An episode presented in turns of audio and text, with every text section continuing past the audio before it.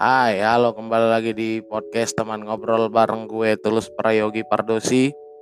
Buat kawan-kawan yang menonton di channel Youtube Mungkin kawan-kawan bertanya mengapa gue membuat video podcast kali ini Dengan cahaya yang begitu redup?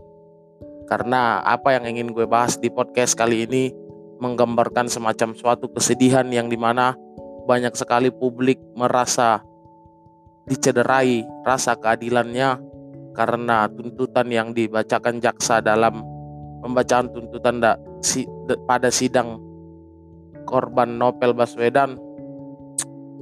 Semacam mencederai rasa keadilan. Yang di mana jaksa menuntut tersangka dengan ancaman hukuman satu tahun pidana penjara tapi sebelum gue membahas itu lebih jauh, gue ingin mengingatkan ke kawan-kawan semua bahwasanya kasus Novel Baswedan ini merupakan suatu tindak pidana yang memang sangat-sangat pelik sekali karena mengapa demikian? Gue akan mundur sedikit ke belakang bagaimana kasus Novel Baswedan ini dimulai sejak tanggal 11 April tahun 2017 yang di mana setelah Novel Baswedan melaksanakan sholat subuh dan ingin kembali ke rumahnya, dia disiram oleh dua orang pelaku menggunakan sepeda motor yang di mana menggunakan air keras dan akibat peristiwa itu mata Nopel mengalami luka bakar dan membuatnya harus dilarikan ke rumah sakit di Singapura untuk menjalani perawatan di Singapore General Hospital guna memulihkan kondisi kondisinya. Namun yang menyedihkan ialah hasil operasi dari mata kiri Nopel tidak dapat melihat sama sekali. Namun mata kanannya masih bisa melihat namun ada kabut, tapi memang itu masih menjalani perawatan-perawatan hingga saat ini.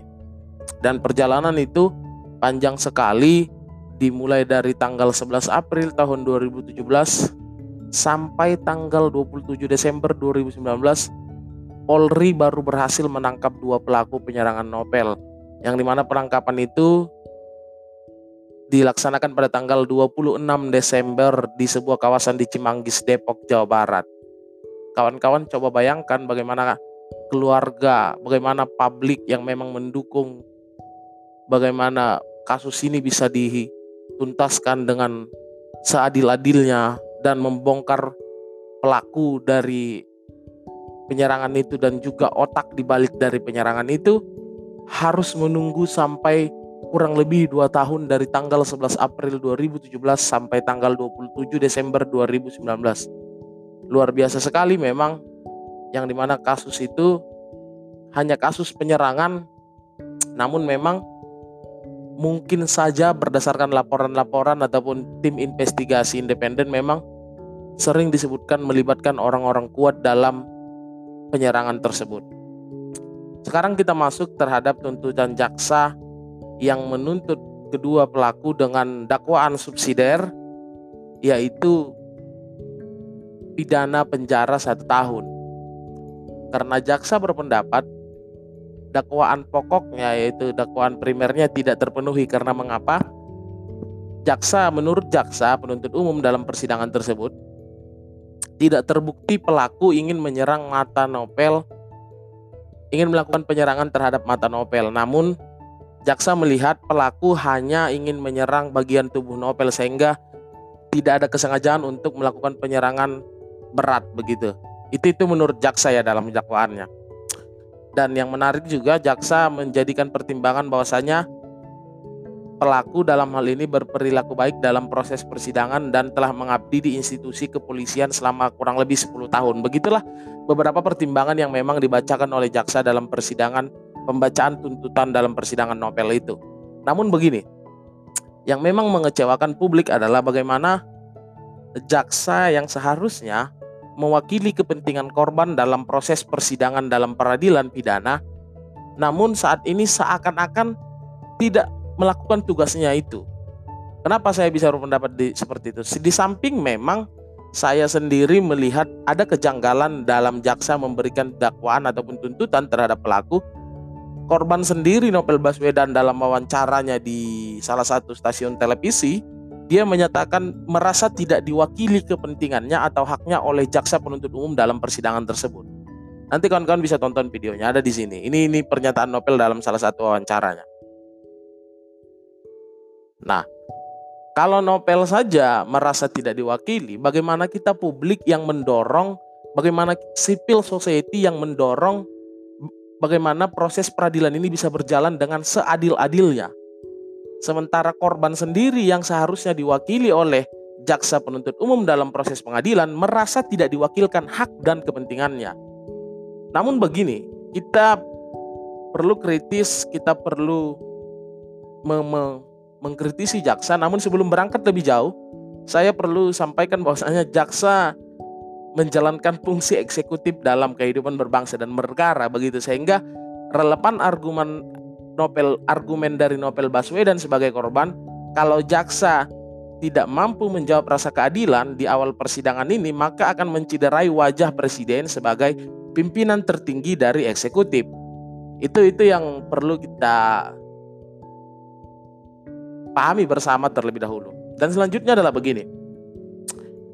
Masih ada besar harapan untuk bagaimana pelaku ini diberikan hukuman yang seberat-beratnya yang di mana hakim bisa mengambil suatu putusan yang bersifat ultra petita.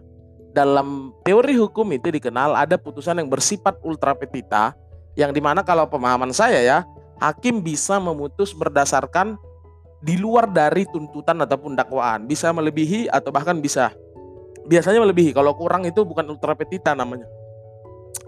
Saya mengambil pendapat para ahli agar kawan-kawan bisa memahami. Ya ini Ran, Ranu Handoko mendefinisikan ultra petita adalah melebihi yang diminta sehingga makna ultra petita adalah menjatuhkan putusan oleh hakim atas perkara yang tidak dituntut atau memutuskan lebih apa yang dimintai.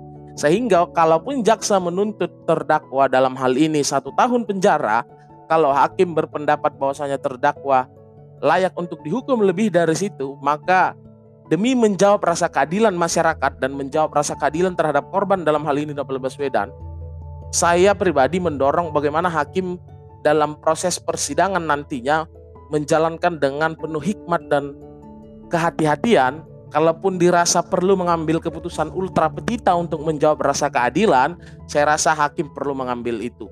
Karena memang sekarang di awal proses masih di tahapan tuntutan saja, Kekecewaan publik, kekecewaan korban telah begitu besar terlihat di media yang di mana seluruh civil society, mahasiswa dan lapisan masyarakat lainnya semacam mengemukakan kekecewaan yang mereka lihat dalam proses persidangan tersebut sehingga mari kita sama-sama berharap, mari kita bersama-sama mendorong bagaimana hakim nanti dalam proses persidangannya hingga nanti memberikan ponis terhadap terdakwa mempertimbangkan rasa keadilan tersebut sesuai dengan bagaimana koridor yang diatur dalam kitab undang-undang hukum acara pidana.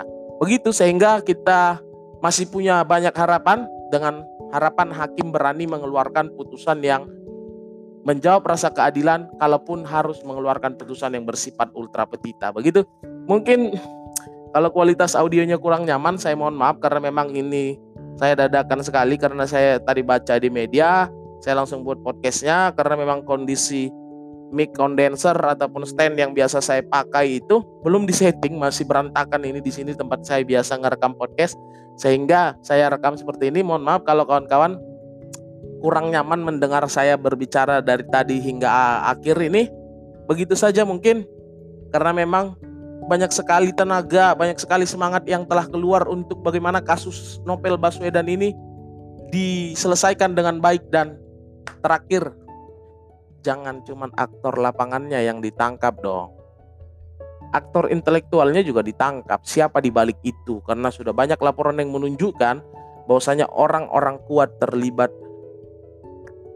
di balik penyerangan tersebut sehingga oke okay, kita apresiasi aktor lapangannya telah ditangkap tapi coba dong aktor intelektualnya juga dibongkar Oke, begitu saja. Terima kasih kawan-kawan semua yang sudah mendengarkan podcast ataupun yang menonton podcast ini di channel YouTube Gesti Nadila. Lu semua sedang ada di podcast teman ngobrol bareng gue, Tulus Prayogi Pardosi. Thank you semuanya. Dadah.